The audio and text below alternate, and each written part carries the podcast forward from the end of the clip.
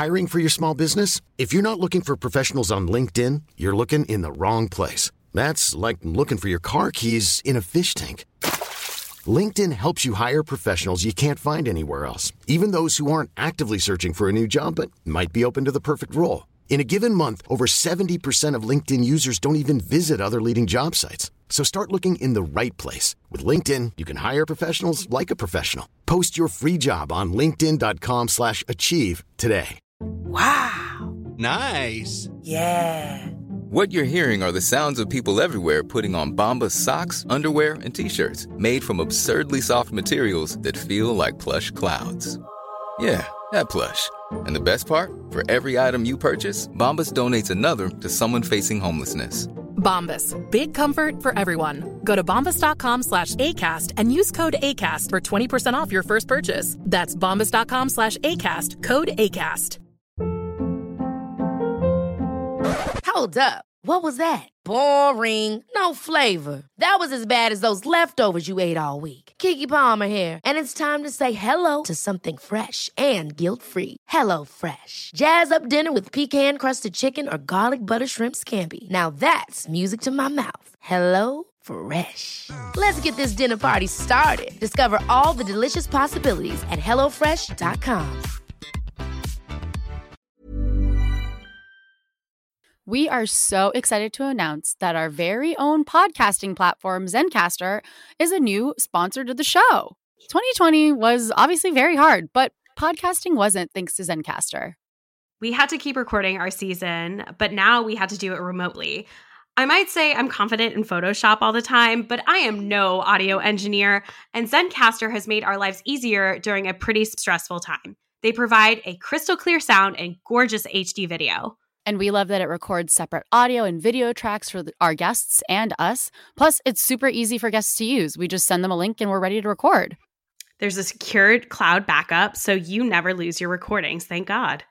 And did we mention it's super easy to use and there is nothing to download? Go to zen.ai slash old millennials pod and get 30% off your first three months with a pro account. That's Z-E-N dot A-I slash O L D M I L L E N N I A L S P O D and get 30% off your first three months of a pro account. Bye. Bye.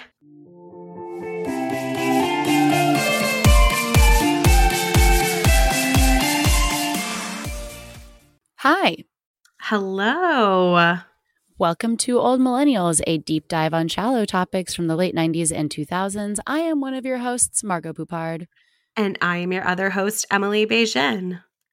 Today, on things that force us to acknowledge the passage of time and face our own mortality, it really kind of proves that the ones that are closest to you kind of hurt you the most. I'm talking to you, TCM, and Ben Mankiewicz. Several months ago, you gave me the idea of this very episode by airing Bridget Jones's Diary on your fine channel because it had turned 20. First of all, how dare you? Second of all, it's a very tough pill to swallow that a movie made in 2001, not 1923, is now considered a classic of the Turner movie variety.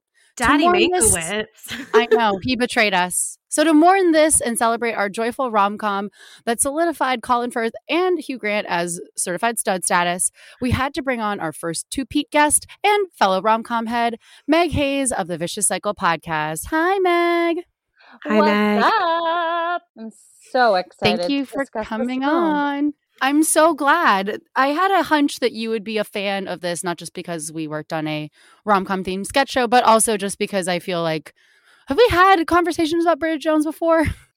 I don't know if we have. It feels like something we would do, but I don't know if we have. Right? Yeah. Well, I think we should just get into it. And we usually kind of kick off these discussions with a general temperature check of what is your relationship to Bridget Jones's Diary. Now we're talking specifically about the movie, but also if you've read the book, uh, like like feel free to go into that as well.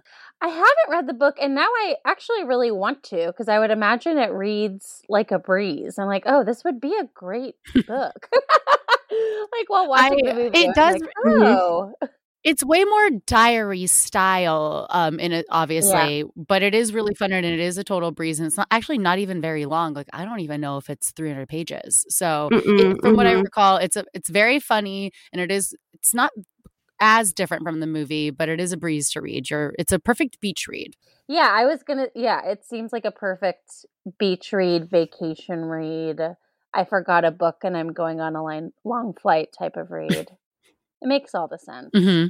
Um, you know what's funny is the first thing that I think of when I think of this film is my best friend Talene and her mom. Her mom loved this movie, and her mom was heartbroken when she found out Renee Zellweger isn't British. she was like, "What? Wow. Wow. She Um, is. I will say this though. We're talking spectrum of American actors with British accents. I put Zellweger on top, like On at least top. you know top five. Yes. Agreed. Who, It's who's in y'all's like good. top American actors?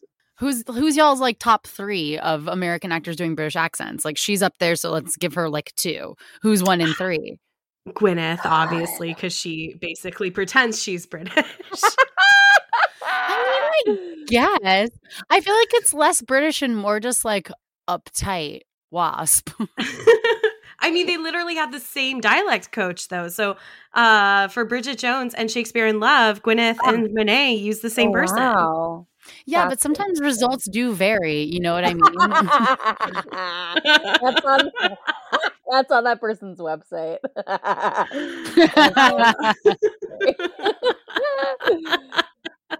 oh my gosh. It's funny. I only really pay attention to Brits that do American accents really well. Like I it like I Mhm. don't it would have to be someone that I assume probably to this day is British that isn't. And I can't think of who else, but Renee's Oh, really good. Gillian Gillian Anderson.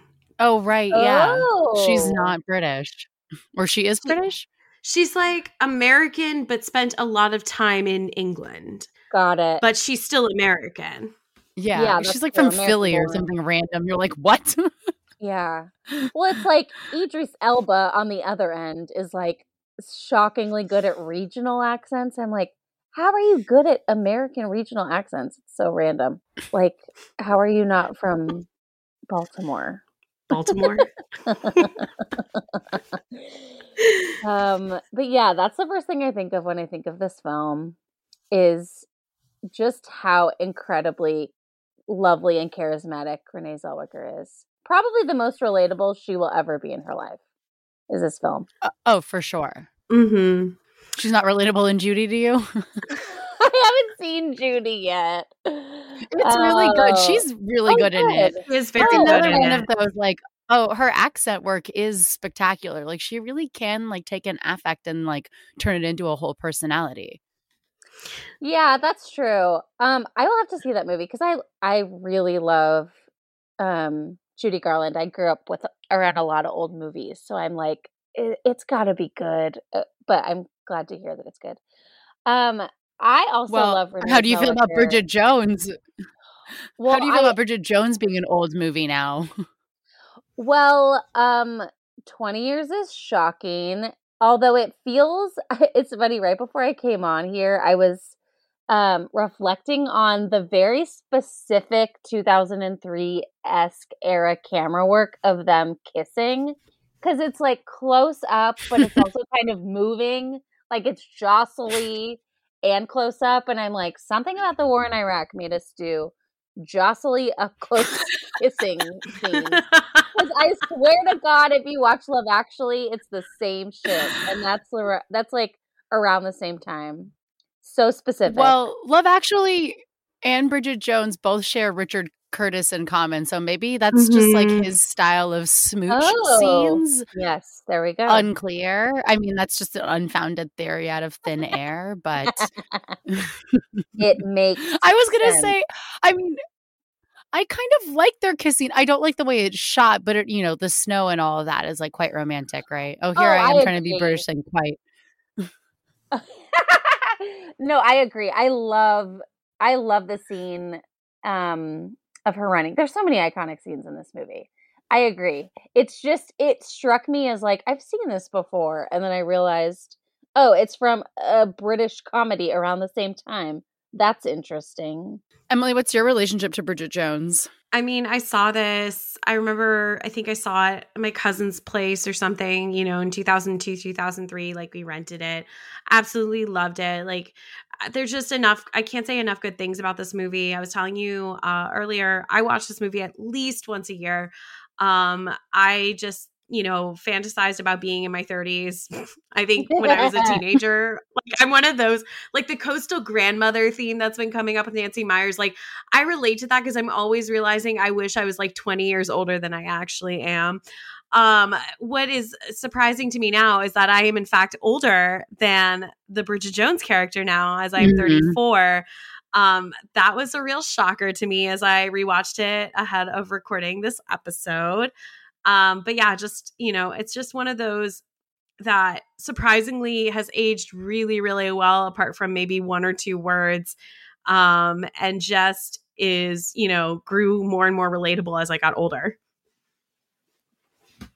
Yeah, I think it's really interesting that like oh, back to what you were saying, Emily, about how you always fantasize about being in your 30s. I had always assumed that like Bridget Jones and this kind of came out around the same time as well that Sex in the City were always like in their 20s I don't know as like a younger person that's just how I perceive their behaviors maybe I just like was not paying attention clearly was not paying attention when they said how they actually are. And so it was actually more of a shock to revisit these things recently and be like, "Oh, you guys are my age and like slightly older and slightly younger." And that is kind of shocking to see the them kind of like reflected back to you but from 20 years ago and how the standards have changed and have stayed the same in a lot of ways. But I think that Sex in the City and Bridget Jones kind of coming out around the same times is not an accident in the sense that like they're both about female empowerment and they share a lot of the same themes about like wanting love but not needing a man and a lot of the same like not being like a perfect a romantic lead and being kind of like quirky and your personality and that's kind of okay and it was kind of like maybe the beginnings but very earnest beginnings of like manic pixie dream girl a little bit. Like uh, some of the personality traits are just like so quirky you know what i mean? Like i understand she has verbal diarrhea as something of which i am also afflicted but um i just feel like there were some things where you can kind of see a little bit of the dna of something that will get bastardized like later on in the aughts I did not even think about the connection to Sex in the City, but the the very like modern woman who has sex like a man or like who wants or wishes she could have sex like a man. Yeah, that that theme is definitely similar in both of them. I also it's add like the other thing of just like seeing um a character unabashedly just like get go out and get drunk with her friends and it's not just this mm-hmm. like oops one time thing. It's like uh you know it's the except it's the rule not the exception. Um and like you know s- smoking cigarettes which you know probably won't see much out of you know rom-com heroines anymore anyway. I think that's like a very 90s to early aughts thing. But um yeah i think just seeing someone who is you know flawed in her ways and just like it's it's not this like an oopsie moment that happens once in a while. It's like no she's like living this life where she doesn't always have her shit together like and that's that's okay that she can exist in this world and still find love and not have her life completely figured out at the same time yeah, I love how her triumphs are are always sort of because she made these things work for her, not because she like overcame them or changed herself in any sort of significant way or underwent like the makeover uh the makeover montage that we're so used to seeing in so many rom-coms, you know what I mean? She she ends up getting that final interview um, with Gaddafi because I mean she knows Darcy, but also ends up kind of like using her charms in a way to her advantage and then creating kind of like a standout interview piece, not just because she was the only one, but because she was the one that was doing it as well. And so I, I love how it was never, none of it's ever really like easily given to Bridget either, but she kind of, maybe it's very British, like stiff upper lip and all that. She kind of like takes it on the chin and keeps going, which I think is kind of some of the charm to the movie as well, as well as the character. That's a yeah, that's a great point because um yeah, I I wrote a couple times like this movie's making me feel like better about myself and not in the way where you watch a movie where, you know, those of us on the call that like reality television. Like it's not like I'm watching this and I'm feeling better. yeah, I'm feeling better cuz her life's a mess. No, it felt like she's a mess just like me and all of these people in her life are constantly telling her like we really like you just as you are. Because her friends loved her for that reason maybe not her mom but her dad really loved her for all of her faults. Like it's yeah and you're right she doesn't change she really just like keeps going until she finds success. Um yeah. Another thing i want to go back to things i remember about this movie because this is the the um not actually fat elephant in the room um i remember how how much people talked about how much weight Renee gained. Like that was a oh, oh my god. god. Thank you for bringing it up so early. Oh my god. It's insane. It's insane to me because when she says her weight is 138, I'm like, she's like, she's fucking six pounds heavier than I am and we're and all of a sudden we're just like these fat monsters. Like it's just the way that the i mean people still talk about women's bodies this way but it's getting slightly better. But all of the emphasis on how renee got so fat and all of the like all of the things that people make up around these diets of like, I bet she just like nuked her ice cream in the microwave and then drank it because she's a fatty, fat Fatterson. And you're just like, yeah. guys, this is a wild response. And like, she's yeah. not even fat. It's like, she actually looks better this way. Like, her yeah. face has, well, looks you know i mean it's just it's just like insane to me the way that people talked about her body it's like of course how does this I mean, we kind of Emily and I talked about this yesterday because we talked about the Abercrombie and Fitch documentary. But like, how how did of course I remember this happening, and it definitely gave me body image issues around the way that people talked about Renee, Zell- Completely. Renee Zellweger's body in this movie. What's interesting is like this movie, in terms of like Renee Zellweger's, you know, um, career. This is followed by Chicago, where she mm-hmm. loses quite a bit of weight to be Roxie Hart and it's interesting because, yeah, back then, like, oh, she's so brave for gaining 20 pounds to play this normal looking British woman in her 30s. Like, and only for her to then lose a ton of weight. And then for quite a bit of that decade, and not to shame her in any way, whether she's lost a lot of weight, gained weight, what have you, but for her to then, you know, feel cl- clearly have had the pressure then to lose that weight um, and keep it off like i it's it is interesting to me how much of an emphasis was put on finding a traditionally you know a normally thin very thin actress to play a role that was supposed to be played by someone who's supposed to weigh x number of pounds and have her gain the weight because back then we didn't have that many you know what what whatever you want to call a-list actresses who are either a going to uh, be able to play that role just the way they look today or b be willing to gain that weight um like just looking at the people they considered for this role i mean it's like um it was cameron diaz it's um it's helena bonham carter which would have been a very very interesting wow. I yes, kind of Kate. love that. Wow.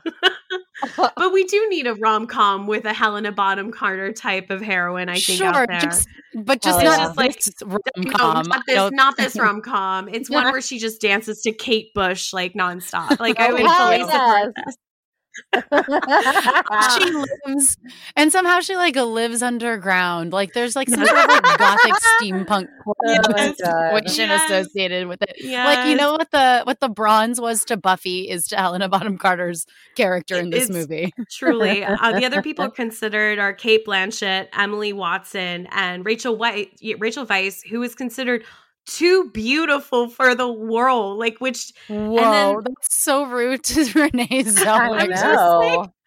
I God. And then Toni Collette declined it because she was on Broadway at the time.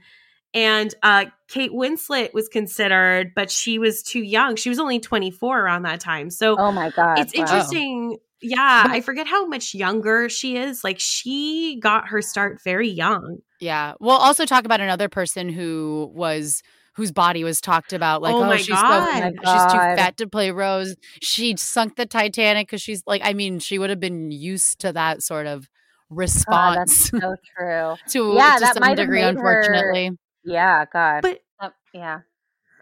her character in the holiday, when you think about it, is quite a lot like Bridget mm. Jones. Like oh, she's sure. sleeping with her boss, she's in publishing oh, yeah. or like so news true. or something like yeah. Very Look interesting. At you. I the parallels continue. I love her in the holiday.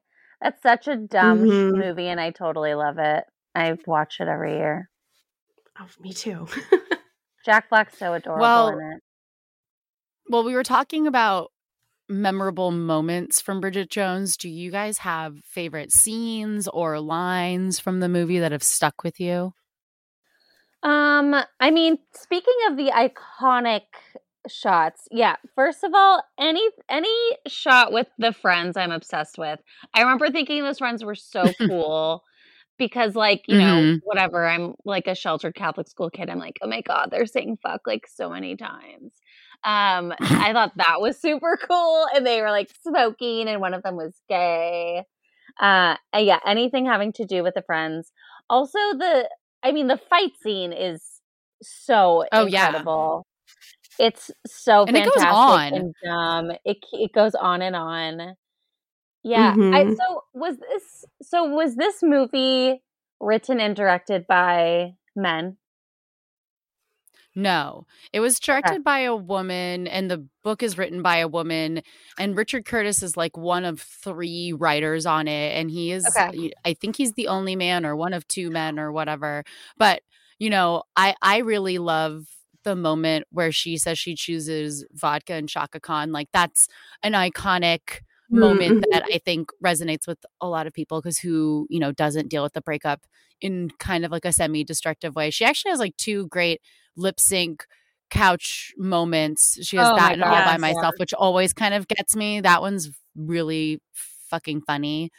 Um, and I also I think it's a fun Easter egg that doesn't get enough love is Darcy's clothes picked out by his mother, like the reindeer jumper, which is a sweater. Oh, yeah. and then British. the snowman tie. The, the tie. Yeah. She's like, that's another classic. Like, I mean, I'm, and I love that she gives him shit for it, but yes, I love that they both also have that in common. It just, I don't know, it's like an interesting little fun detail that I think is honestly a little bit more enjoyable than like the story that everybody tells about her running through his yard naked as a child. Mm. I um, thought, fun fact. So we brought up the director. Um, so the director, her name is Sharon Maguire. She in real life is actually friends with Helen Fielding, the writer of the book, and Shazzer, the one who's like fucking this and bloody that with the cigarettes. She is based. That character is based on the director of this oh, movie. I love that. That's amazing. Emily, do you have any notable scenes, lines? Oh, okay. Well, obviously the blue soup, the whole like feast that she makes, the oh, dinner party with her friends and Mark. Yeah. I absolutely love. Um I just like every whenever I've made potato leek soup or something, I like like I always think of that scene, like tying, you know, or anytime I have to like make something that requires like tying something together, I get really like, will it turn blue? Um, just double I, check your string color. yes, absolutely. And then just the interview montage where she's interviewing for the producer jobs. And uh the first one, she's like El Nino, she's like, Oh, I don't think Latin music is here to stay. like the El Nino craze. Then she admits that she doesn't like she doesn't want children or doesn't have children um and for the kids station. And then at the end as she's interviewing for the wake up britain or sit up britain there she's like well i shagged my boss and now i need to get out of this like terrible situation. They're like great you start monday. I still like absolutely love that entire montage I still just think the overall sentiment of I like you just the way that you are still kind mm. of always gets me and I think it's such a nice I mean I know it's it's very much like I like you and I love you. It's like the simplest phrase and I think that that maybe sometimes also gets overlooked with the movie. I feel like it's always just about the battle between Hugh Grant and Colin Firth, which although entertaining, like that fight scene is truly ridiculous. Um, it maybe gets a little overshadowed by them. Hmm. Um. Yeah. That's, you have an that's ad? an interesting. No, that's an interesting criticism. Yeah, because I agree. That line is it like should make the movie more of a um iconic rom com. I mean, it is, but yeah, it's it's yeah, I think that's a really good point. It's not quoted the way that that Harry and Sally when I- Harry met yeah. Sally quote kind of goes around, right? Like because it is sort of of the same vein of you know I like the way that you order things on the side. It's it's it's also that fucking ten things I hate about you poem. It turns out I don't Yeah. really hate you, not even a little bit, not even at all. Uh, There's Mm-hmm. there are some of those that kind of get quoted like like that that kind of get passed around all the time and i don't really see this making the cut as much as maybe it should but Yeah. or i don't know maybe it makes the cut the appropriate amount i don't know i don't have the full cultural temperature i suppose Yeah, I wonder why that is because I, you know what, I was also reflecting that this is the only rom com that I can think of that became a trilogy. I can't think of any other rom com that had like sequels, and that seems really rare. So it almost got overshadowed by like the franchise of it all. Um, but the Did you watch the other two? great. I've seen the second one, not the third. I've seen Um, both. Oh yeah emily what's your review i mean we don't need to get into it too much but i've i have Oh, no, also no, only seen the second and not the third So the third, as you can imagine, of course, I watched it on where else? A plane, because like that's where you do these things. Um, and I, I gotta say, like it was it was fine. You know, Patrick Dempsey's in it, like just unnecessarily so because Oh. they couldn't get Hugh Grant. Um oh and I it just kind of felt unnecessary. It was just like, how is Bridget navigating this new world 15 years later? Like uh, there's a little bit of that and like she goes to Glastonbury or excuse me Glastonbury uh with her friend and like it's you know very the Coachella of it all um with them like being the oldest people there and there's an Ed Sheeran ca- cameo Ugh. it's it's fine it's just kind of the plot is really useless like it just Hmm.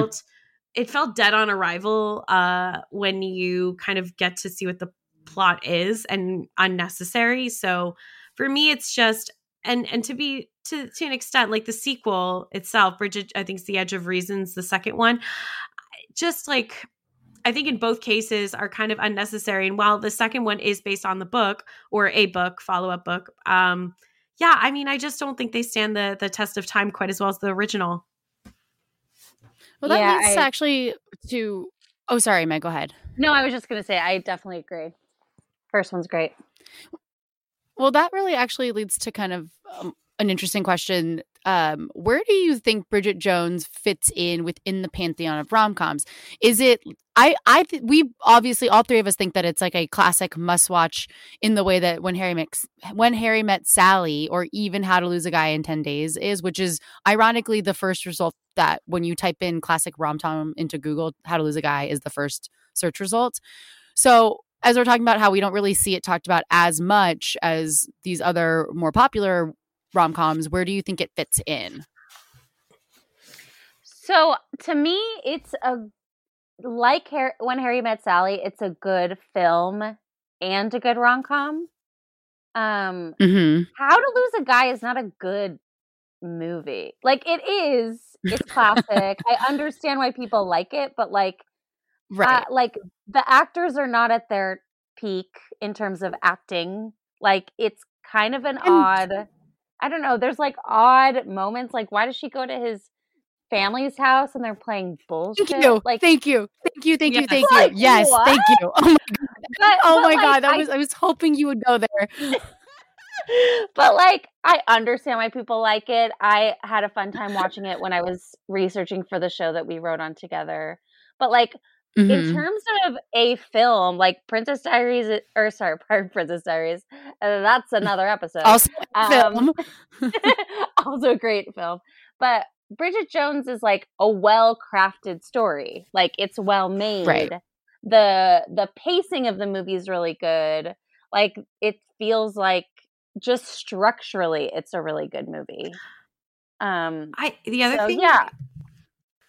I was just thinking about how like one thing that's interesting about Bridget Jones in comparison to when Harry met Sally or um, How to Lose a Guy in Ten Days is that the focal point, even though yes we've got Colin Firth and we've got um, Hugh Grant, ultimately the focal point is around Bridget. Like it's it's Renee Mhm. Zellweger's movie. She is the focal point, whereas these other movies really focus on both sides, like the couple. So there's. Harry and Sally, and then there's um, Kate Hudson and Matthew McConaughey's characters. Like it, it to me it is an interesting rom com in the sense that it it really does focus and ironically comes out the same year if I recall correctly as Legally Blonde, which is another movie that focuses very much on the solo character versus you know and and the love story is there and that is a big part of it um but ultimately it's this person kind of finding themselves in the midst of this journey of life if you will Right. Like the love story is the B plot and the character development is the A plot. yes Yeah, I think that's a great point. And and I think that Bridget Jones is even more unique because unlike Legally Blonde, which kind of has it's it's tethered to law school in a lot of ways. And Bridget Jones is just about a single gal in her 30s and she's totally fine with it and doesn't have a problem with it. And I think in 2001, that was not as widely accepted as part of your choices as evidenced in like her mom her the mother character who's always kind of trying to set her up with somebody or try to encourage her to like cross or sorry encourage her to like dress differently or i don't know be more appeasing to men um, even in the wake of a creepy uncle you know i think that that's supposed to represent society but it's it's more about just yeah like you were saying a year in bridget jones's life as ripped from her diary as the title would suggest Hmm. That's it's an interesting it's interesting to like start categorizing these films and like put them against what wave of feminism we were in. Like it is really interesting Mhm. that that the progression of the rom-com is then giving women more of the spotlight. And um Margot like you said that maybe one one small critique is that the men overshadow not not that the men overshadow her but like that that storyline maybe overshadows a bit but i will say like part of what also makes this a great film is that the three main characters are so good they're all at their best doing what they do best like i think that yeah elevates it so much Yeah, I also and it did a lot, I think, to solidify Hugh Grant's like second coming of like, I still got it, I'm still hunky, just as you remembered from like four weddings. And I think Colin Firth was kind of perceived as like a more serious actor, and it was nice to see him be a little bit more. I mean, still not loose, but loose in his own way. You bring up a good point though, um, with with Hugh Grant. This is definitely like much like waves of feminism. We have waves of Hugh Grant, and this is like wave Totally two. true. he, so he- true. he like admits he's like, you know what? Yes, I am the man who solicited sex. Like, you know, in the mid like he this is around the same time about a boy comes out and then. Love Actually and then um like a couple of other movies will follow where he plays kind of like a skeezy guy. Um like 2 weeks this was, notice. like, Career rehab era. Yeah, because he's he's past the like, oh, I'm just gonna just say this and oh, oh, and get flustered. Like he's he's past that phase and he's into the like, I am a douche. This is who I am, and I'm gonna play this role very well, but lovable douche. Like Mm-hmm. there is he does a great job in About a Boy and Two Weeks Notice and like all these other films that will follow. Um but it is interesting that yeah, this is like the second wave of Hugh Grant, and now we're in third wave where he's like politically active on Twitter and shows up in period uh, British miniseries dramas. Like, I'm loving these waves of Hugh Grant. and is a murderer in the most recent thing that he was in. Yes, yes, sorry, that is sorry to spoil a fucking awful show, but he's Oh, a yeah, murderer. That's right. Yeah, that's right. I thought I like didn't read the news today. I was like, come again. Um, Sorry. I'm like, what? The funniest thing is that like my affection for him didn't change when you said that. I was like, hey, you probably had a reason. Um, but this also reminded me that I love Notting Hill, and that is also another rom com that doesn't get the love it deserves. It's such a beautiful movie. Mhm. It's so funny and sweet, and he plays that role so beautifully. Yeah. Oh man, the unsung rom coms. It feels like How to Lose a Guy is like the influ the IG influencer of rom coms. Like she gets Sure, all the yeah. likes, Yeah. but has way less substance. I, I think it's exactly as Danny Pellegrino would describe as a one star, but also five stars. Like it's in your Mm. mind, you know it's not good, it's one star, but in your heart, it's five stars because there's something about it that's like comforting or predictable or not demanding. And you're just like, yeah, okay. And I'm not saying that Bridget Jones is is can't be any of those things either because I do think that she ha- there is like sort of a comfort to it's very British filmmaking and if you are into that sort of thing I think you can find comfort in that and I don't mean that as like a dig I just think that there's like something about the way it's I mean obviously the way that they like talk and a lot of the lingo is very funny it's, it's very British and it's Mhm. very dry and but also I just feel like there's something like b- very BBC One, and that's again not an insult, but and they have lots of high production value things happening, but there's something. I'm Sandra, and I'm just the professional your small business was looking for. But you didn't hire me because you didn't use LinkedIn jobs. LinkedIn has professionals you can't find anywhere else, including those who aren't actively looking for a new job but might be open to the perfect role, like me. In a given month, over 70% of LinkedIn users don't visit other leading job sites. So if you're not looking on LinkedIn, you'll miss out on great candidates like Sandra. Start hiring professionals like a professional. Post your free job on linkedin.com/achieve today. Ever catch yourself eating the same flavorless dinner three days in a row? Dreaming of something better? Well, HelloFresh is your guilt-free dream come true, baby. It's me, Keke Palmer. Let's wake up those taste buds with hot, juicy pecan-crusted chicken or garlic butter shrimp scampi. Mm. Hello Fresh. Stop dreaming of all the delicious possibilities and dig in at HelloFresh.com. Let's get this dinner party started.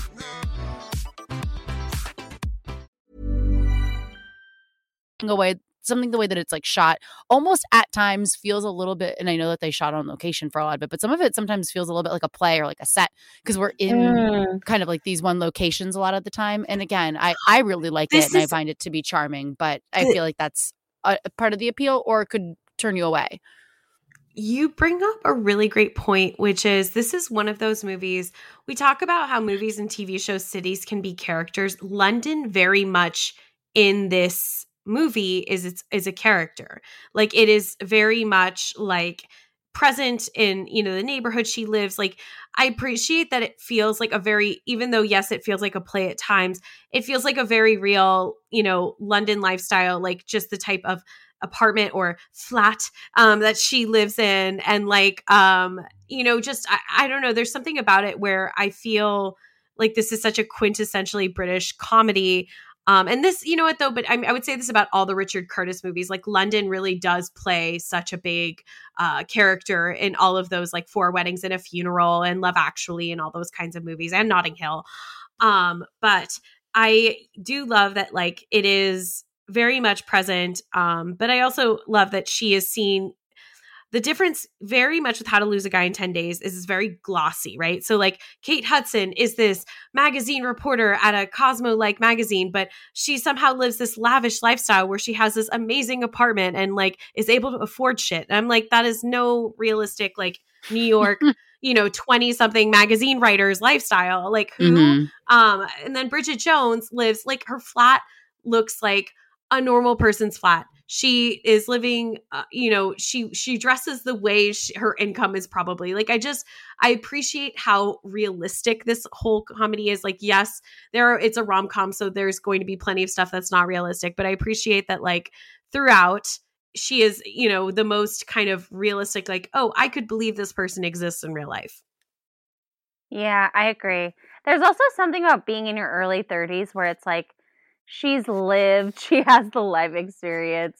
She's a little like she's a little jaded. It would make sense that she has like a little bit of savings.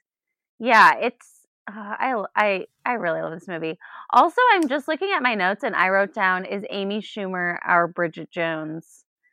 Um and no I'm like and I'm wondering, well, because of I feel pretty and like she does have similar themes in some of her movies of like being that type of gal.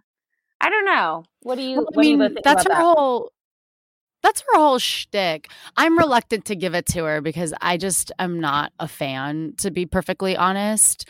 I don't, and I don't really know who would be our Bridget Jones. You know, it's like, it's maybe like for me, it's like maybe Lizzo is like closer to that in some ways. I mean, I know she does music and she's not acting, but in terms of like charming, funny, living her life, and is like a positive influence I would say I would categorize her above. But yeah, I don't know. I mean, I've never seen I Feel Pretty. Um, I I don't know. Before that, I would say like maybe like a Goldie Hawn type would be like our our like Bridget Jones, just because of like the daffy aspect of her personality. But mm. um, I don't know, Emily. What do you think? I think I think Hollywood wants to push on us that Amy Schumer is our Bridget Jones in some ways. Mm-hmm. Um, because of the types of roles that they give her and cast her in like i feel pretty which i which i've seen um felt so outdated um when i when i saw it because i was just like who is making this film and like on what planet is this girl supposed to be like this uggo you know because like they make yeah. her out to be this like super ugly and oh she's not a size two so she's huge and so supposed to not love herself whatsoever there's there's a bit of this like where I feel like they tried to force that on us in some ways. And rather than just offering us, you know, additional movies with more actresses who do look like that, you know, mm-hmm. like um and I I don't Bridget uh, I would say this about Amy Schumer, she's not my favorite of of comics and but I just think that she's been given a lot of opportunities that could have been movies that featured many different women, in my opinion, um, mm-hmm. um, in that type of role. And I think, yeah, we're just because we we happen to get one female comedian, white female comedian, who's blonde, who's not a size two. Uh, immediately, she was put into these various roles when I feel like there was plenty of room for there to be multiple other people. Like as I was watching Bridget Jones, I kept thinking to myself, like, there hasn't been in a really long time and maybe i'm not thinking all the way you know i'm not thinking of everything there hasn't been a show like you know that equates to the way i feel when i watch bridget jones like mm. i'm thinking in the 90s mm. we had ally mcbeal who's like this example of like a 30 something single woman living her life oh i see what you mean well, right I like mean, Mm. Insecure kind of dealt with that a little yes, bit. Yeah, I would agree. You know, it's obviously not here anymore. So I think that other than that, it's like, yeah, I hear you on that. It doesn't, there isn't anything tackling Are you like saying Issa? women in their. Ooh, maybe Issa's our Bridget Jones. I was also going to say, because I recently, Emily and I've been watching Re- We Crashed. America Ferrera could be a great Bridget Jones Ooh. if we gave her the chance. Great, or even Gina Rodriguez. Gina mm-hmm. Rodriguez mm-hmm. as well, but I, I, she was so good. America Ferrera was so good in We Crash. I just like would love nice. to see her have a more prominent role, and because of the ugly Betty of it all, yeah, I just, that's a great point. She can do that kind of stuff pretty easily. Um, I think Jane the Virgin has always been uh, Gina Rodriguez's character. Even in Jane the Virgin, she's always she hasn't been regarded as anything other than like you know for what she looks like, and so I think it'd be hard to buy yeah. into this whole like I'm every woman, but I feel like America Ferrera has she's got the range, as they say. Yeah. So I think that would be kind of like a fun. But I know that she's maybe closer to well, she's maybe towards the end of her 30s now. Anyway, I love her and think that she's amazing. And similarly, like an Amber Tamblyn, if we want to we want to yeah. pull from the well of the Sisterhood of the Traveling Pants, she's also a fantastic writer and a great actor and very funny and yes. has not really. I mean that. excuse me, that FX show that she was on, Y: The Last Man, got canceled. So, like, I know she's got the time to be on TV or in well, a movie. And I would say, like, um, Alia Shawkat and Mae Whitman are both to me oh. two people who, like, if if you didn't have the plot of Search Party, you know, revolving around other things, um, disappearances, murders, oh my, like you would uh I think Alia Shawkat could very well play this type of role too and Mae Whitman, which is funny because they both got their start on a show together when they were kids, um, and later they were on oh, Arrested Development. But, yeah, but they're both the two people to me who I think would do a great job in that type of role. I'm just realizing that when I said this, I didn't really mean that Amy could play Bridget Jones. I don't know what I meant. I guess I meant that like the hap the like character like the character that Amy Schumer plays.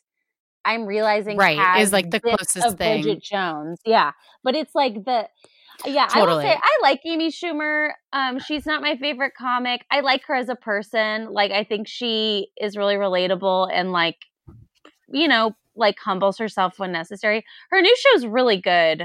I really like it a lot, and I I it just feels it's it's more autobiographical, and I really like her in it. Um, I Feel Pretty was not great. I wanted it to be good. It wasn't that good. Um, Trainwreck, I think was. I remember it being really good.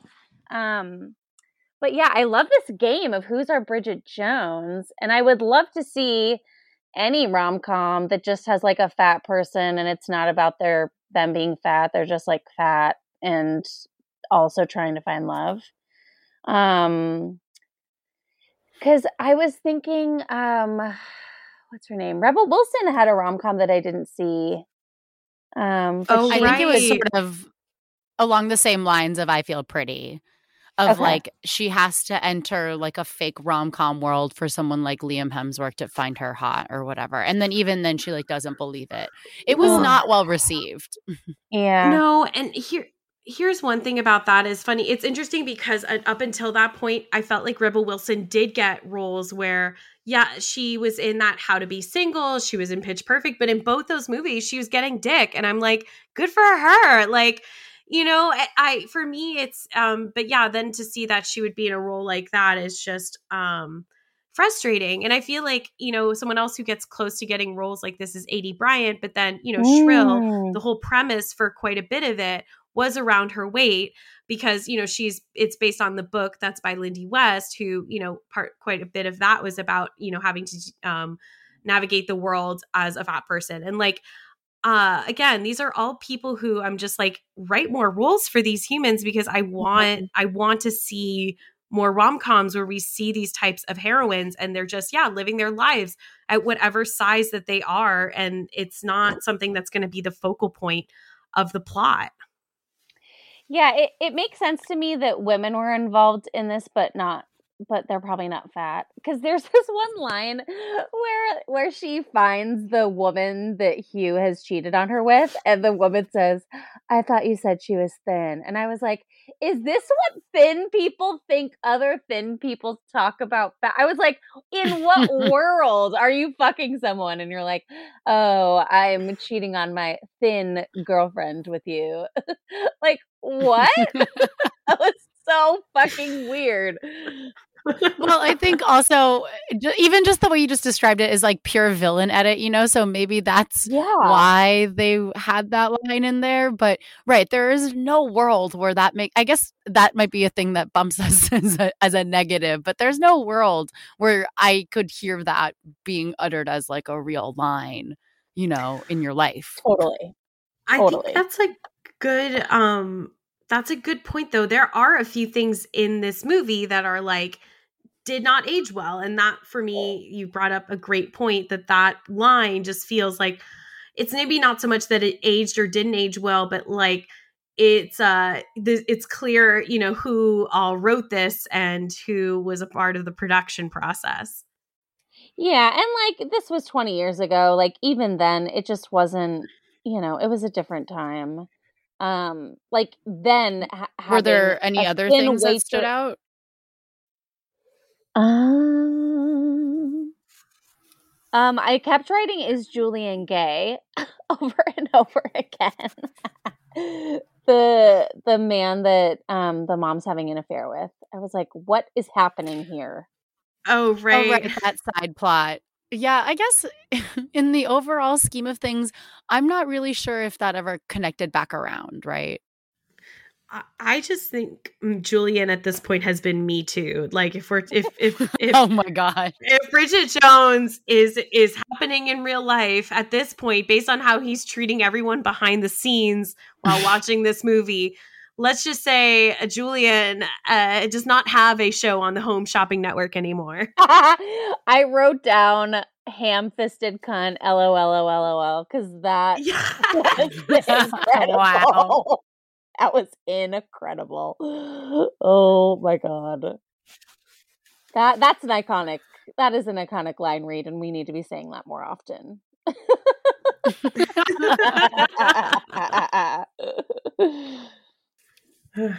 I will say, like the, I mean, from the beginning to the end, like, um, Margie, you brought up the beginning. The beginning is such an incredible opening to a movie. It's so mm-hmm. good. And she plays it so genuinely. Like that's what I appreciate that even though she's a thin person that gained weight, I really think she she really played the role really beautifully.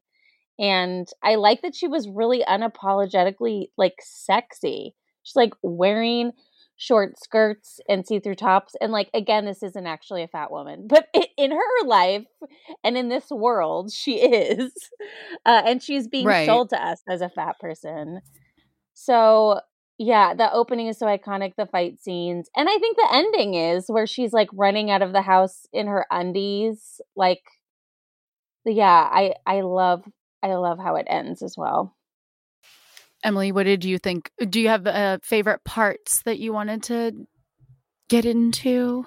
I mean, just every single like uh, this one part I love um when she's at the dinner party with all the couples and oh. uh she for this like split moment she has like this support from Mark Darcy like you know she's like isn't it you know one out of every 3 or 4 couples that ends in marriages that end in divorce and he immediately comes in with the 1 in 3 um, and then later like goes to you know tell her you know despite all these things like he really really likes her just the way she is.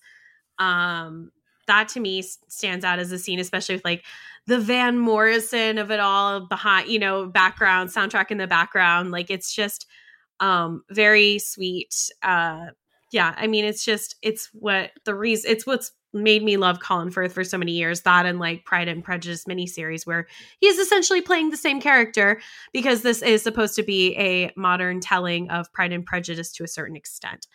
Um, it's uh yeah, I mean, for me, I think that's probably one of the best scenes. And then you brought up earlier the two drinking, um, dancing, lip syncing scenes, both iconic as well.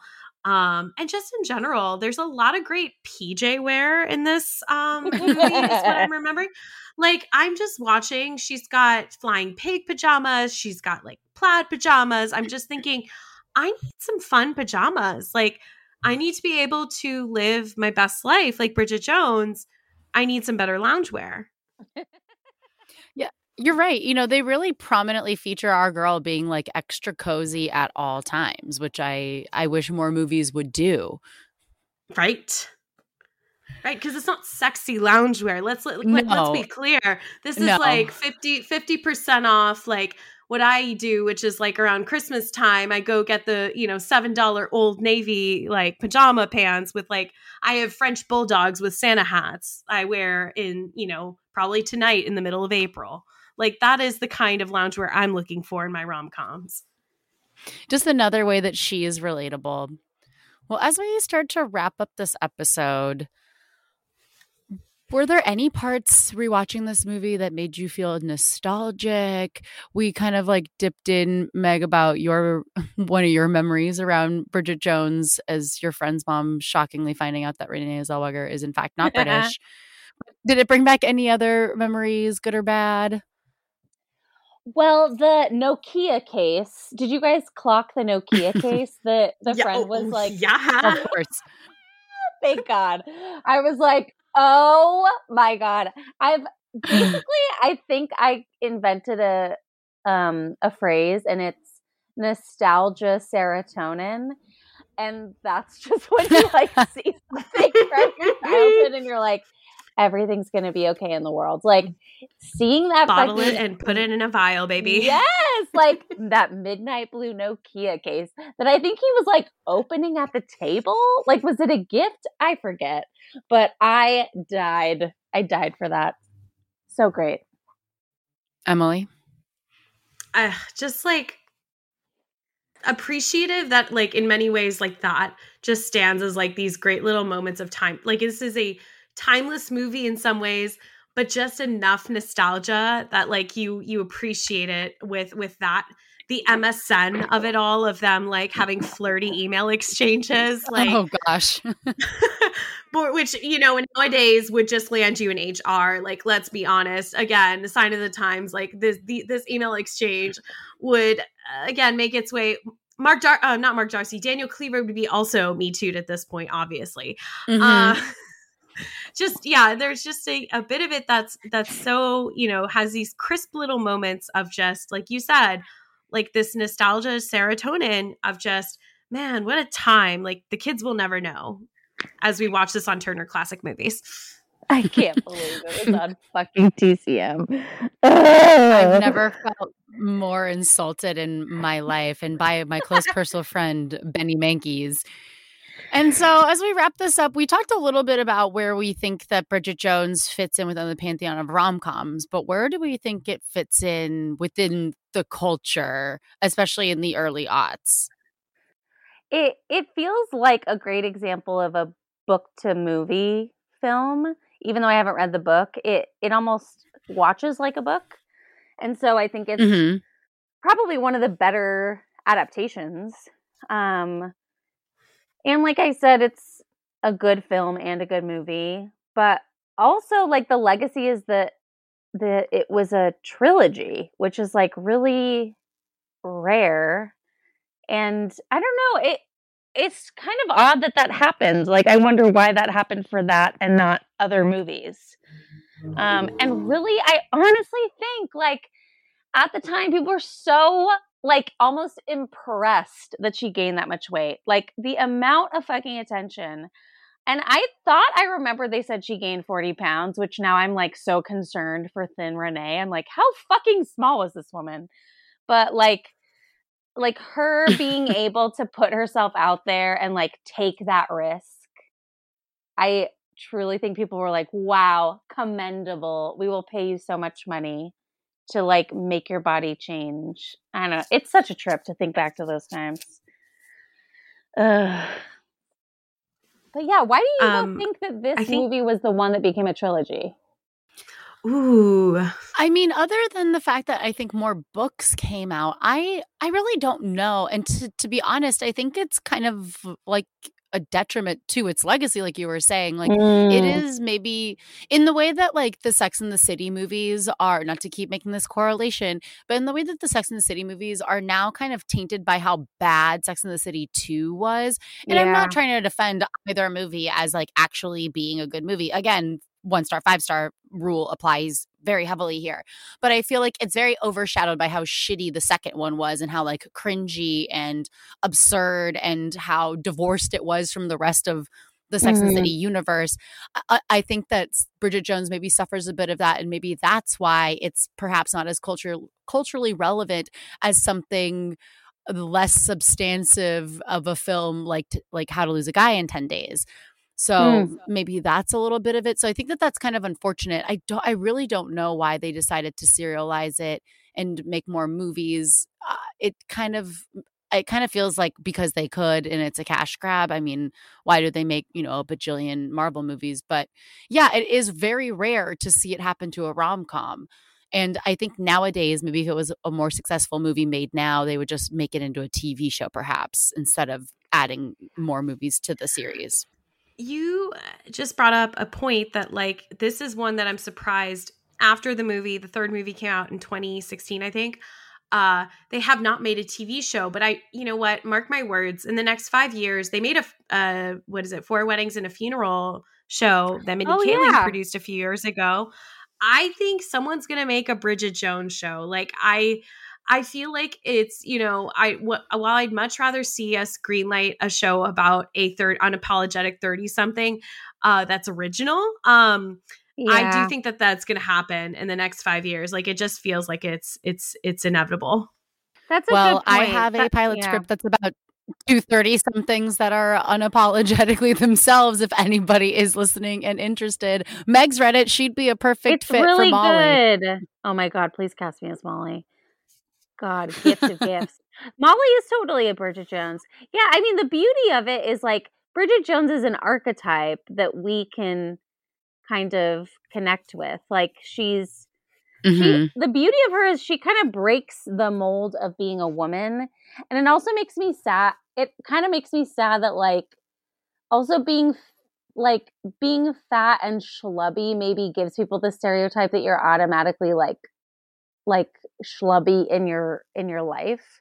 Uh, um, but as like a woman, it's empowering to be like, oh yeah, sometimes I like, you know, don't clean my dishes and I I don't do things that are ladylike, and that's actually a lot more realistic than you know, you know the 1950s like housewife stereotype. Um, it would be a great show, but yeah, I agree. Give give original storytellers their due. There's plenty of stories similar. Yeah, I loved what you said about her being an archetype, which means that we can kind of do whatever with this type of person that doesn't need to necessarily be so tied to Bridget Jones, the fictional character. I mm-hmm. Uh, Emily, you had mentioned that like the Bridget Jones's baby was sort of like, what is she like 15 years later? And I agree. Like, do we really need this perspective? Like, what is it going to bring? Like, how how could we make a Bridget Jones in 2016 would have been a way more interesting thought experiment than having Bridget Jones just show up in 2016 her same old self, you know, 15 years later. Exactly. Do we you know, have any final thoughts about Bridget Jones's diary?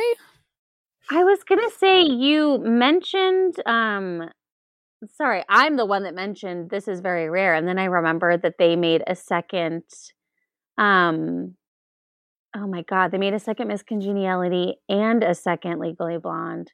And so now I'm thinking, was this just the early 2000s attempt? Like, it may, I'm like, oh yeah, that's right. And they were awful. And I think Regina King was in both of those films. Um, thank God Regina King, like, people were like, wow, she has um a talent outside of being the sidekick in the sequel of films. Yeah, I think unlike Miss Congeniality or Legally Bl- or both sequels to Miss Congeniality and Legally Blonde, I think maybe the third is what really kind of did it in. I think maybe if they didn't have this, I mean, because the third movie is by and large, uh, you didn't need it. Like, I don't really mm. understand how that ended up kind of happening, especially since there isn't a book that it's based on. It's just sort of like, oh, here she is Bridget Jones and a baby because we need to check in with her. And and we're going to replace Hugh Grant with Patrick Dempsey, which should work. But I think it's just the whole being tied to the Bridget Jones brand kind of cuts you off at the knees of like trying to be original or take this character in any sort of different direction without upsetting whether it be an executive or an audience person. Mm. But yeah. that's just kind of my thoughts on it. I All good don't points. really have any. Yeah, no, I agree. I don't really have any final thoughts. I think that this is just, you know, one of those movies that uh has done a good job standing the test of time um and is still a great rewatch as I as evidence 2 hours ago as I was watching it, right? Yay. it's a fantastic rewatch. Yeah, I I I this has been said but like it really really holds up. And that's hard to do for mm-hmm. comedies. Mm-hmm and it really holds up. Like there are maybe three like ooh moments of like a racist joke or a fat phobe, whatever. I mean, there's probably more fat phobia than that, but I mean, I I definitely didn't feel triggered watching this movie as like a chubby person. I wasn't like, oh, this makes me feel awful. It actually made me feel really good about myself. so, um, yeah, it's doing really well. Okay, the last question I have is like what would we want the Bridget Jones TV show to look like? Like what would be the changes you would make? Cuz that whole the whole thing of her like- choosing between like wearing a thong and wearing um granny panties, I was like, "Oh my god, this is like the conversation around shapewear today." I'm like, "Nothing's fucking mm-hmm. changed." Mm-hmm.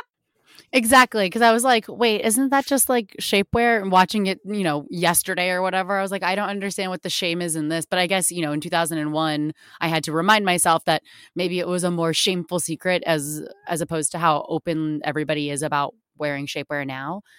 I think for the show, I mean, I think I would want it to just follow a 30 something and get more of the friends in there. And because you you know in a tv show you need to have you know your a and b and c plots going so we can have some fun b plots with like the friends. I, I wouldn't maybe necessarily want her like banging her boss because i don't really need this like the me too of it all or even just sort of like the stigma that could kind of like come along with it. I don't care if she's like having some steamy affair but maybe just not her boss or maybe not at work. Maybe it's just like some local bartender or something. That's um, what I um, was going to say. But I, I kind of want it to be like a Sex in the City. Again, sorry to keep making these comparisons. I would want it to just be like her, like living her life. And I would really, I what I really love about the movie that we didn't really kind of get into is the seasons that it goes through. I would kind of like an emphasis of like we have season one, we're in winter and we kind of like deal with that. And then we have season two and we deal with spring and then summer and then fall, and then we loop back around to winter and we end it all in season five. That is my idea. I love it. I agree with that. And they actually did that to an extent with the Four Weddings and a Funeral TV show. Um, I watched that on Hulu, I think it was on. Um, mm-hmm. Um, they did a little bit of that seasonal stuff, and I feel like that's a big Richard Curtis thing because like Notting Hill does that like so oh, yeah. beautifully as yeah. well in that and like um, No Sunshine sequence and Four Weddings for sure. Um, I agree. Uh, I just think yeah, there that that uh, I think in this reboot that's a TV show. Um, yeah, there's just like none of this like needing to talk about shapewear. There's none of this like needing to have her, you know, be uh having an affair with a superior at work. Like that just complicates things. Like just someone living their life uh, unapologetically and being able to enjoy it and be someone who uh, is maybe not a thin person uh, would just be fantastic. Uh, another thing this movie did a great job of is capturing the conversations people have when you when you're sing- a single woman in your 30s like how's your dating do you want kids you better get going like time's a wasting you're not getting any younger um, and so I think they could do more with that. Like that conversation at the dinner table where she gets defensive and talks about the divorce like statistics. It just reminds me of like married friends today that are dealing with like infertility and like the horrible like all of the invasive questions that go with that. Um, I feel like this movie really captured that well. And so I could see that having a modern twist. Yeah, there eh, there's those scenes in the cold open with her family and then we have like the dreaded couples dinner and it just sort of feels like she's always no pun intended singled out and questioned about her love life and and i'm sure none of that has really kind of changed now for a lot of people people just like have funnier ways of asking you about your love life that is less straightforward or like on the face of it kind of like rude so yeah, I, I, would be interested to see some of that, and then also seeing Bridget Jones like date in a modern way. And you know, I I put yeah. air quotes around this Bridget Jones in this reboot TV series, mini series, or whatever, because uh, Bridget Jones is just like a shorthand for whoever this main character would be. But I would love mm-hmm. to see more like takes on modern dating because she is like threatened to be set up on a blind date, which still kind of happens now, but like even just kind of a more of a truthful exploration of like the apps and maybe if you're also still in close proximity to your hometown like i don't know reconnecting with people from high school because boy have i seen my fair share of that happen. So you know i would just be interested to explore the different aspects of like dating currently but through this character. Awesome well, this was an amazing chat, Meg. Thank you so much for coming on yes, and being our guest yes. today. We had a great time. Thank you for being our first two Pete's. Um, Emily has a dead mic that she's going to spray paint gold and send your way as a token of our appreciation. Love and um, if you want, you why don't you tell everybody where they can find you? Tell us a little bit more about the Vicious Cycle podcast. Yeah. So uh, yeah, the uh, the only thing I have to plug is my um, podcast with our buddies Kate and Meg. Um, it is a comedy podcast about periods. We're about to launch our sixth season um, in the next Woo. month, probably. Uh, so you can binge. I think we have ninety five episodes, ninety four episodes, wherever you get your podcast. Um, we have fun. It's yeah, we mostly laugh a lot and we cover pretty much all topics related to periods, uteri, uh, cervixes, what have you. Um, and you learn, like, we learn a lot as well. And we have a live show coming up if you live in the Bay. We are doing a live show for our, our 100th episode on June 18th. So if you follow us on Instagram at Vicious Cycle Podcast, you can get more information there. Uh, amazing. We're exciting. Like a hundredth episode. Oh my god! And I know. a live Wild. show. That sounds like so much fun. It's going to be a blast. It's going to be great. Well, thank you again to Meg for joining us today. And thank you to everybody for listening to this episode of Old Millennials. If you liked what you heard, you can leave us a five star review either here on Apple Podcasts or on Spotify. And make sure you subscribe wherever you're listening to this podcast. We also have a Patreon if you would like two pieces of bonus content a month and you want to join the Old Millennials cinematic universe for your troubles. Well, you can just head on over to Patreon at old, the Old Millennial or is it the Old Millennials Pod? Old Millennials Pod on Patreon? It's old, old old millennials pod. No no article. Right. And then it changes when you get to Facebook and Instagram. And then we're the Old Millennials Pod over there. And thanks again for listening. And we will talk to you guys soon. But bye. Bye.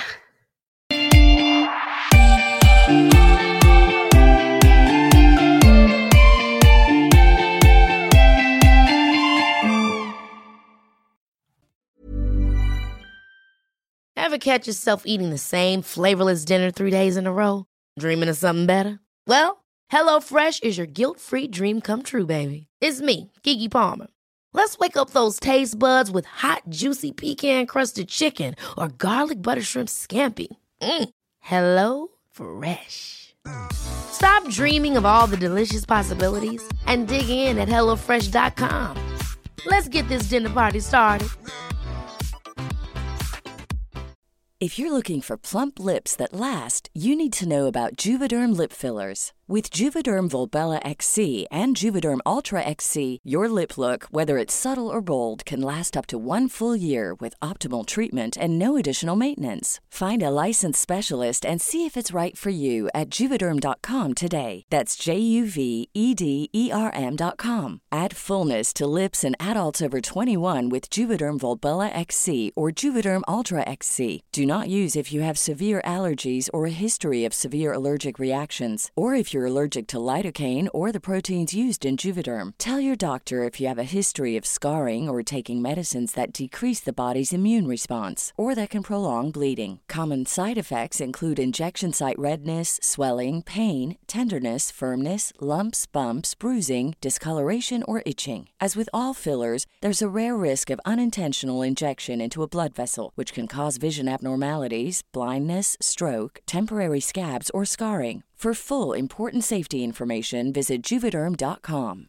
Hey, it's Paige DeSorbo from Giggly Squad. High quality fashion without the price tag. Say hello to Quince.